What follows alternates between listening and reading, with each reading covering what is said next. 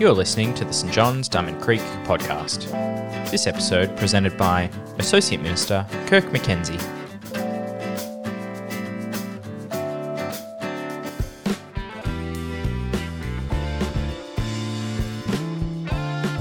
Today's reading is from Romans chapter 14. Uh, Romans chapter 14, starting at verse 1. Except him whose faith is weak, without passing judgment on disputable matters. One man's faith allows him to eat everything, but another man whose faith is weak only eats vegetables. The man who eats everything must not look down on him who does not, and the man who does not eat everything must not condemn the man who does does, for God accepted him. Who are you to judge someone else's servant? To his own master he stands or falls, and he will stand, for the Lord is able to make him stand. One man considers one day more sacred than another, another man considers every day alike. No one should be fully convinced in his own mind. He who regards one day as special does so to the Lord. He who eats meat eats to the Lord, for he gives thanks to God. And he who abstains does so for the Lord and gives thanks to God. For none of us lives to himself alone, and none of us dies to himself alone. If we live, we live to the Lord. If we die, we die to the Lord. So whether we live or die, we belong to the Lord. For this very reason, Christ died and returned to life so that he might be the Lord for both the dead and the living. You, then, why do you judge your brother? Or why do you look down on your brother? For we, sta- for we all will stand before God's judgment seat. It is written, As surely as I live, says the Lord, every knee shall bow before me, every tongue will confess to God. So then, each of us gives an account of himself to God. Therefore, let us stop passing judgment on one another. Instead, make up your own mind not to put any stumbling blocks or obstacles in your brother's way. As one who, can, who is in the Lord Jesus, I am fully convinced that no food is unclean in itself. But if anyone regards something as unclean, then for him it is unclean. If your brother is distressed because of what you eat, you are no longer acting of love.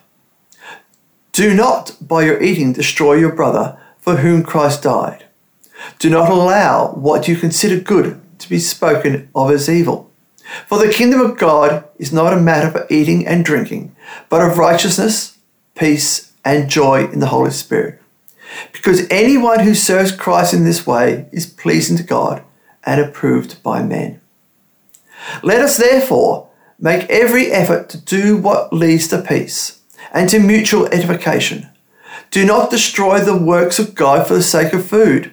All food is clean, but it is wrong for a man to eat anything that causes someone else to stumble.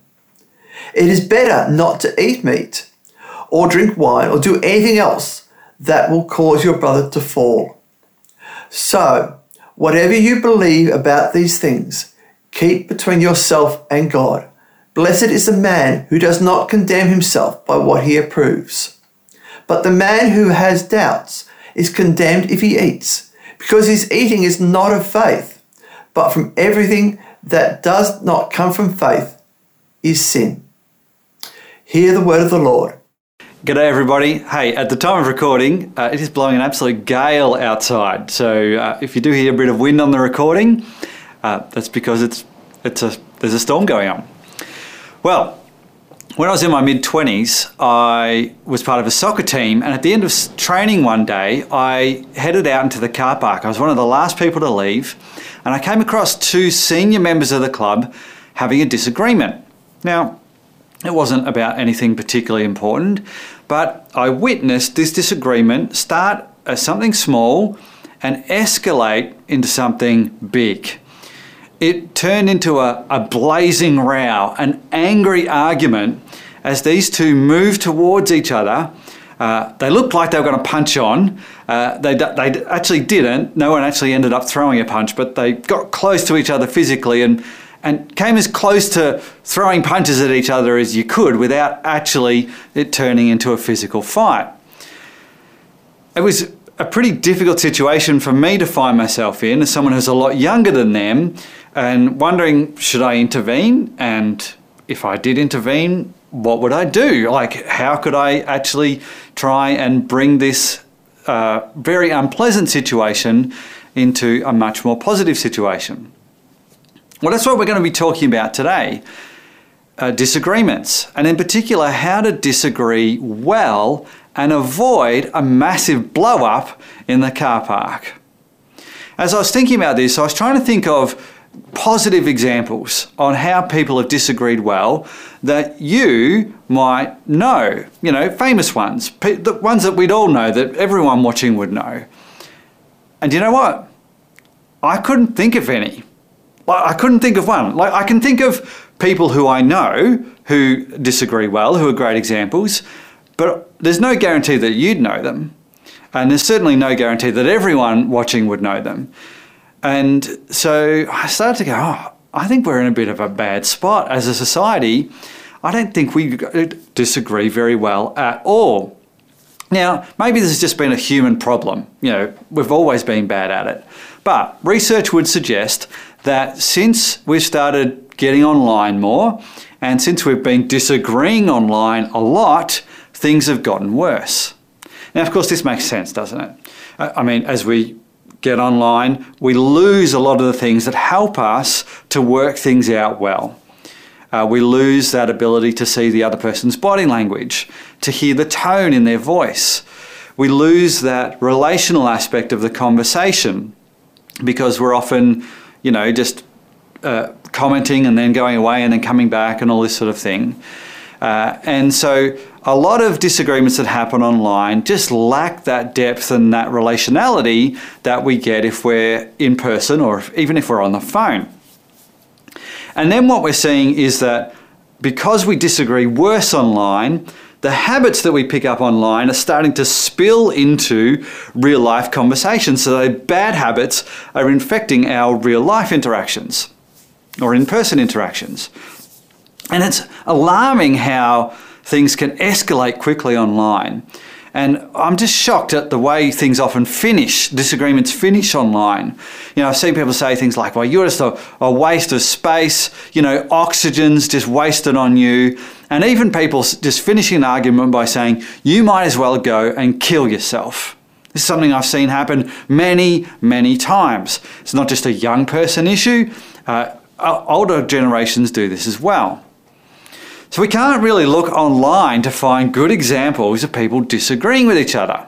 So then you go, well, where do we look? Do we go to our public leaders, our politicians, and our media representatives to give us the positive example on how to disagree with each other? no, we can't do that. They're terrible examples, generally speaking. Uh, so we can't go to them. So this is what we're talking about today. Uh, how do we disagree well? And what is the way of Jesus when it comes to disagreeing with each other? Our series is God in the Everyday. Inevitably, we're going to find ourselves in situations where we disagree with someone on a big issue or a small issue or anywhere in between. How do we do this in the way of Jesus? This is a topical sermon, so that means that uh, we're not going. We're going to look at this topic a bit more broadly than and not specifically get into the details of the passage today, our Bible reading from Romans chapter 14, but we are going to start there. So let's have a look at it. Uh, this passage comes in a whole section towards the end of the book of Romans, which starts in Romans chapter 12. And here, our author, whose name is Paul, he's writing to a Christian community and he's really encouraging them to live sacrificially, to consider others in the way that we go about our lives. And it's perhaps very well uh, you know, uh, summarized in verse 12, uh, chapter 12, verse 10, where he says, Be devoted to one another in love, honor one another above yourselves. This sort of philosophy is right at the heart of what it means to live as a Christian. It's not that we completely disregard our own well being, but that we absolutely consider the well being of others as really important in the way that we live. So he sets up this whole expectation uh, in chapter 12. He talks about what it means when it comes to the way we respect authority in our society in chapter 13. And then in chapter 14, uh, we get this idea of not dividing the Christian community over what Paul calls disputable matters. So let's talk about that for a little bit. Uh, there's indisputable matters and there's disputable matters. And it might be helpful to think about this with this illustration. An indisputable matter, when it comes to following Jesus, is something that we have to hold on to really tight. As in, if we're going to be Christians, if we're going to be faithful to God and who He's called us to be, we can't be flexible on some issues. Uh, we've got to hold tight to them, uh, and we can't have a take it or leave it attitude to certain things. And so this is represented by a closed fist. And so uh, uh give, I'll give you an example. A friend of mine, uh, Christian minister, had a member of their church come to them and say, You know what? I don't think Jesus is important to the spirituality of our church. And my friend was pretty shocked by this. It's like, uh, no, that's that's not okay. Jesus is is not uh, a take it or leave it issue when it comes to being Christian. Jesus is central. This is a closed fist issue. You can't just say, "Oh, Jesus, take it or leave it." Jesus, you know, whatever. We could replace Jesus with something or someone else. No, we need to hold tight to the centrality of Jesus in our faith. Christianity uh, is built on the foundation that Jesus is really, really important to what we believe. So that's an example of an, uh, an indisputable issue. But what Paul says in Romans chapter 14 is there are a bunch of issues, a bunch of disputable matters when it comes to being a Christian. And these might be represented by an open fist or an open hand. And in these issues, and he uses the example of uh, two examples. One is the uh, keeping of the Jewish food laws as outlined in the Old Testament. He says some people do this when they're uh, Christians and some people don't. And making, uh, keeping certain days as holy. And he says these are disputable matters and that it's okay if some people passionately follow them and that some people don't. Now, you might go, oh, okay, so it's these sort of less important issues, these sort of minor issues, uh, and you know, that everyone can just sort of find their own way on those, and that's what he's talking about. They're the open handed issues. But let's hold on a sec. Put yourself in the position of a Jewish person when Paul's writing this 2,000 years ago who started following Jesus. Now, they're going, well, hang on, We've been following these food laws for over a thousand years. They are an integral part of our identity as God's people. These are not, this is not a minor issue. This is fundamental to who we are. This is really important. We're very passionate about this. So, this is not just a minor issue. This is something that people can consider very, very important to be very passionate about. And yet, Paul is still saying hey, this is a disputable matter. And what he says is, let's emphasize unity in our following of Jesus over arguing about who's right and who's wrong. He says to each group, follow your conscience and practice your convictions. Follow your conscience and practice your convictions. Unity is important on these disputable matters. Now, we should acknowledge here that throughout history, and since Paul wrote this 2,000 years ago, Christians have argued about some issues as to whether they are indisputable or disputable matters, whether they're closed fist or open fist, and uh, uh, or open hand issues, and uh, that continues to be the case on certain issues today. Uh, you know, maybe we could do a teaching series on that one day. I'm not going to get into all you know which issues are you know disputable throughout history. Um, but we want to acknowledge that sometimes there are disagreements about what's indisputable and what's disputable. So, hopefully, what I can do though with the rest of the talk is to give us a really good foundation on how to have healthy disagreements about really important issues and about issues that we might consider to be indisputable. So, let's, let's do that. Let's get into it. Uh, let's have a look at uh, verse 3 of chapter 14. Paul says this The one who eats everything must not treat with contempt the one who does not. And the one who does not eat everything must not judge the one who does. So this goes both ways. Both groups don't judge each other, don't look down at each other, uh, don't start fights with each other. And then he gives the reason for God has accepted them. This is the basis for this. God has accepted them. God loves both groups. And he's already established earlier in the book of Romans that God loves people because he loves them. Because his love is so big, uh, he, God is gracious, he forgives us when we sin, uh, he uh, is merciful, and his love is big enough to cover up all our weaknesses and all our failures. And he loves both these groups you know, if they're arguing about the food, he, loves the people who want to continue the food laws. He loves the people who have more freedom in, the, in this issue. And so he's saying, so God accepts both these groups. Do you have higher standards than God? He accepts both of them. Are you going to add a new rule in that says, no, no, he can't. He has to exclude one of them? This is not something we recommend. So, this is God's grace at work. He's showing us that God uh, loves us even when we don't do things to deserve His love, we don't do things to earn His love. So, we're not to create division where God sees no division. But it's more than that, it's more than just avoiding argument. He goes on to really encourage us to look out for each other. Know, back in year nine, my class had a rather juvenile habit of intentionally trying to trip up anyone who walked down the aisle in the classroom. Something you really had to watch out for. If you were going down the aisle, inevitably someone's going to try and stick a foot out and try and trip you up. I'm not defending this behaviour. I'm not saying it was a good thing. I do admit to participating in it at times, but this is just what we did for a period of time in year nine. But uh, here we have in verse 13 Paul writing this Therefore, let us stop passing judgment on one another. Instead, make up your mind not to put any stumbling block or obstacle in the way of a brother or sister. So in year nine, our class was trying to put a stumbling block in people's way. We were trying to trip each other up.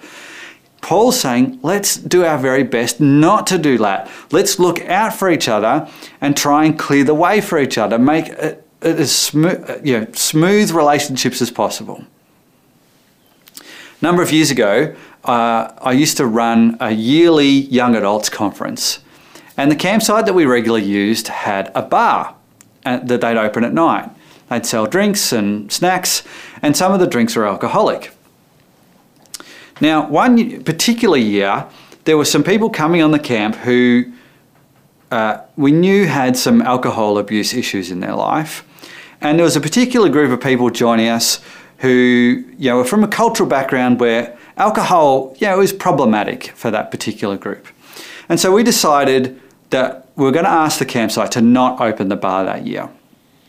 And most people were very accepting of that, uh, although some people did have a whinge. You see, looking out for each other, it requires a level of humility in our attitudes. Humility is not thinking of yourself less, but uh, so not, not thinking less of yourself, but thinking of yourself less. So it's not about going, oh, you know, I'm no good, I'm a bad person, I'm hopeless. That's false humility. Humility is just about not putting yourself at the center of the universe, not just constantly thinking about yourself all the time, but actually thinking about others sometimes, considering others' well being.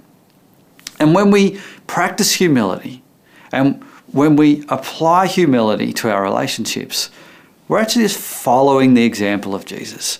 We're being like Jesus. When Paul goes into chapter 15 and starts to summarize and wrap up this whole section on living together, he writes this For even Christ didn't live to please himself. As the scriptures say, the insults of those who insult you, O God, have fallen on me. In this verse, he's really pointing us to what Jesus achieved on the cross and in his resurrection. You know, Jesus' sacrifice is like an ultimate act of humility. He didn't do this to please himself. He didn't go to the cross because it was fun. He did it so that we could receive the blessings of God. You know, his sacrifice on the cross means that we can be forgiven. So that it means that we can, when we put our trust in him, receive eternal life. So that we could receive the gift of the Holy Spirit, so that we today can know God's love in a profound and life changing way so that we can have life to the full. And so many more blessings from God are made possible because of the sacrifice that Jesus made on the cross. Because of the insults that he was prepared to receive as he was uh, executed as uh, an innocent man, like the literal insults that people threw at him while he was going through that painful execution. So, this humility that Jesus presents to us is a wonderful example. We receive God's acceptance, God's love, God's grace because of Jesus' humility. And we have a wonderful example from Jesus in the way he lived his life, the way he died his death, and, and in his resurrection. So when we put all that together, God's deep love for us and Jesus' wonderful example, we've built a solid foundation for disagreeing well. When that is our foundation, and when we're in relationship with Jesus who loves us that much and sets us that example, that's when we're going to know how to disagree well. We're going to know when to not disagree. You know, just to hold our own convictions and let other people hold their convictions and to be okay with that and to not need to start an argument. Just it's an open-handed issue. Just just leave it at that. We're going to know when to disagree because it's a closed-fisted issue and we need it actually needs to be addressed. But we're going to know how to do that in a helpful, loving, and appropriate way that's going to lead to uh, really productive possibilities. So let's talk about that now. Let's get into that in a bit more detail. Uh, I want to talk about this from the point of view of identity, uh, and let's talk about it on a spectrum. Uh, this is not a scientific spectrum, this is just a Kirk's observation spectrum. See, we'll tend to disagree poorly if we invest our identity in the wrong things or to, to the wrong extremes. So, say you're, you, you uh, invest a lot of your identity in being right and in winning arguments. Okay, so uh, you, you, know you get a lot of value and a lot of purpose in being the person in the room who is correct. You uh, you feel good proving other people wrong, and just winning arguments and being on top in debate. If you're right up this extreme end of the spectrum, you're not going to be someone who disagrees well. And I have to admit, I've you know at times in my life been way up this end and I was just I was just all about the win. I, I love debating people. I love tripping people up in their arguments, causing them to stumble, making them look a bit silly. And uh, I have to say, I wasn't really about getting to the truth. I wasn't really about learning from those discussions. I just loved winning. But then, you know, I start taking my relationship with Jesus seriously. I start maturing in my relationship with Jesus. And I come across a verse like this, verse 19. Let us therefore make every effort to do what leads to peace and to mutual edification. Edification is the moral or intellectual improvement of someone else. And I've got to admit to you, when I was getting in those debates and seeking to win those arguments, I didn't give a stuff about what other people were feeling. I was just enjoying the possibility of winning. It was all about me. So when we have our identity in winning and in being right, we will be too quick to argue. We will be too quick to jump into a fight and get ready for the debate. This thing that's happening, been happening recently, I've been noticing is that, you know, I've been been watching someone, uh, maybe on a, a, a, video, a video on the internet or a presenter on TV or even reading an article, and it's a, it's, it's an opinion piece, and they're making points that I kind of agree with, as in the actual content. I'm like, yeah, I kind of agree with the points that this person's making. But they're making them in such a way, the style of their presentation, just makes me feel very uncomfortable. Because this style that seems to be very popular at the moment is here's my point of view, and what I'm going to do is I'm going to attack the people who have an opposing point of view in a way that just makes them seem absolutely ridiculous. Like, if you hold an opposing point of view to me, I'm just going to make you seem like the world's biggest moron. Like, if, if you hold this point of view, you just must be one of the stupidest people in the world. It's mean, it's sarcastic, it's cynical, it always uses unfair and cheap tactics. And the presentation usually finishes with a call for anyone who disagrees with the presenter to be cancelled. And as I said, even though I might agree with the basic argument the person's putting forward, I just finish it feeling kind of dirty. It certainly lacks any sort of humility and it definitely doesn't lead to anyone being conv- who doesn't already agree with you being convinced to change their mind. If we care about winning, and that's where we get our identity, we're not going to disagree well. But what about if we're up the other end of the spectrum? What about if our identity is in approval? This is where we get our value and our purpose in life from people liking us. We just really want people to think we're a nice person, a good person. Uh, I heard an interview with a lady uh, recently who's a researcher into child education. And so often she'll post her findings from her research online.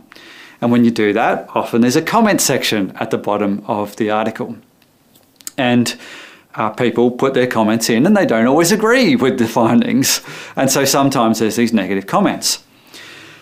Anyway, this lady was talking to a friend of hers, and the friend had been reading some of the negative uh, um, comments and just saying, How can you cope with these negative comments that you get? And they're so horrible, some of them. And she said, Well, you know, um, here's the way I think about it. They're not really attacking me, they're attacking my ideas. And her friend said, I'm, I'm not sure I understand the difference. Now, this is a recent phenomenon that we're observing in our culture. This sense that if I put forward an idea and you attack it, you know, you disagree with that idea, that somehow you're also attacking me, like all of me. Uh, you know, my, you're attacking me as a person, which is not actually what you're doing. But it seems like we're sort of saying one plus one equals ten at the moment. It seems to be a bit of a cultural phenomenon, and it's quite difficult to separate the uh, the the, uh, the sense that we might just be disagreeing with an idea rather than disagreeing with a whole person. Those things are just sort of getting mixed up quite often, and so that's just a tricky thing. This just seems to be a thing that's going on in our culture. That makes it even extra hard if we've got our identity in approval and people liking us. Because if that's the case, we're never going to disagree with anyone. It's too risky. And so that means we're going to be a doormat for people who have stronger personalities. We're going to compromise on our core values and on our core beliefs. And I would argue we're going to be bad friends. You see, because good friends, if they see a friend of theirs heading in a bad direction, making some life decisions, you know, taking some unnecessary risks, a good friend's going to speak up and go, "Whoa, are you okay? Do you think that's the right thing to do?" But if your um, core identity is tied up with people liking you, you're not going to speak up because you'll be too worried that that's going to cause too much too much friction. It's going to it's, it's going to cause people to turn against you. So you'll stay silent, and bad friends stay silent. So, what's the solution? Well, of course, the solution is to find our identity primarily in Jesus. In a world full of misinformation, internet trolls, sm- uh, you know, smackdowns, cancelled celebrities and politicians, tribalism, death threats, and review bombs, the good news is that Jesus accepts us, everyone, where we are at. He accepts us with all our strengths and all our weaknesses. He's not like sitting there waiting for us to stuff up. And then we get something going, he's like, ah, I knew you'd stuff up. You're gone. You're cancelled. It's not like that. He won't make a Jesus destroys Kirk video when I say something stupid, uh, you know, one time on YouTube or I post something, uh, you know, online. It's not what he's like. You see, when we find our identity in Christ, who accepts us with an unconditional love. When we put our faith in Him, then we are empowered to put others first. When we find, find our identity in Christ, we're empowered to let those open handed issues go. We won't have that desire to always be proving ourselves right. When we find our identity in Christ, we'll be empowered to pursue peace even in those indisputable matters. And we won't feel that desire to use cheap, nasty, mean tactics to get our point across. And even if we can't convince the other person or the other people of our point of view, we'll be okay because our identity won't be riding on convincing other people that we're right because we know we're already accepted by the one whose opinion matters the most. So let me finish today with uh, reading from Romans chapter 15. May the God who gives endurance and encouragement give you the same attitude of mind toward each other that Christ Jesus had, so that with one mind and one voice, you may glorify the God and Father of our Lord Jesus Christ. Thanks for joining us. If you'd like to subscribe to this podcast, you can do so in Apple Podcasts, Google Podcasts, Spotify, or wherever you get your podcasts from. Just search for St. John's Diamond Creek.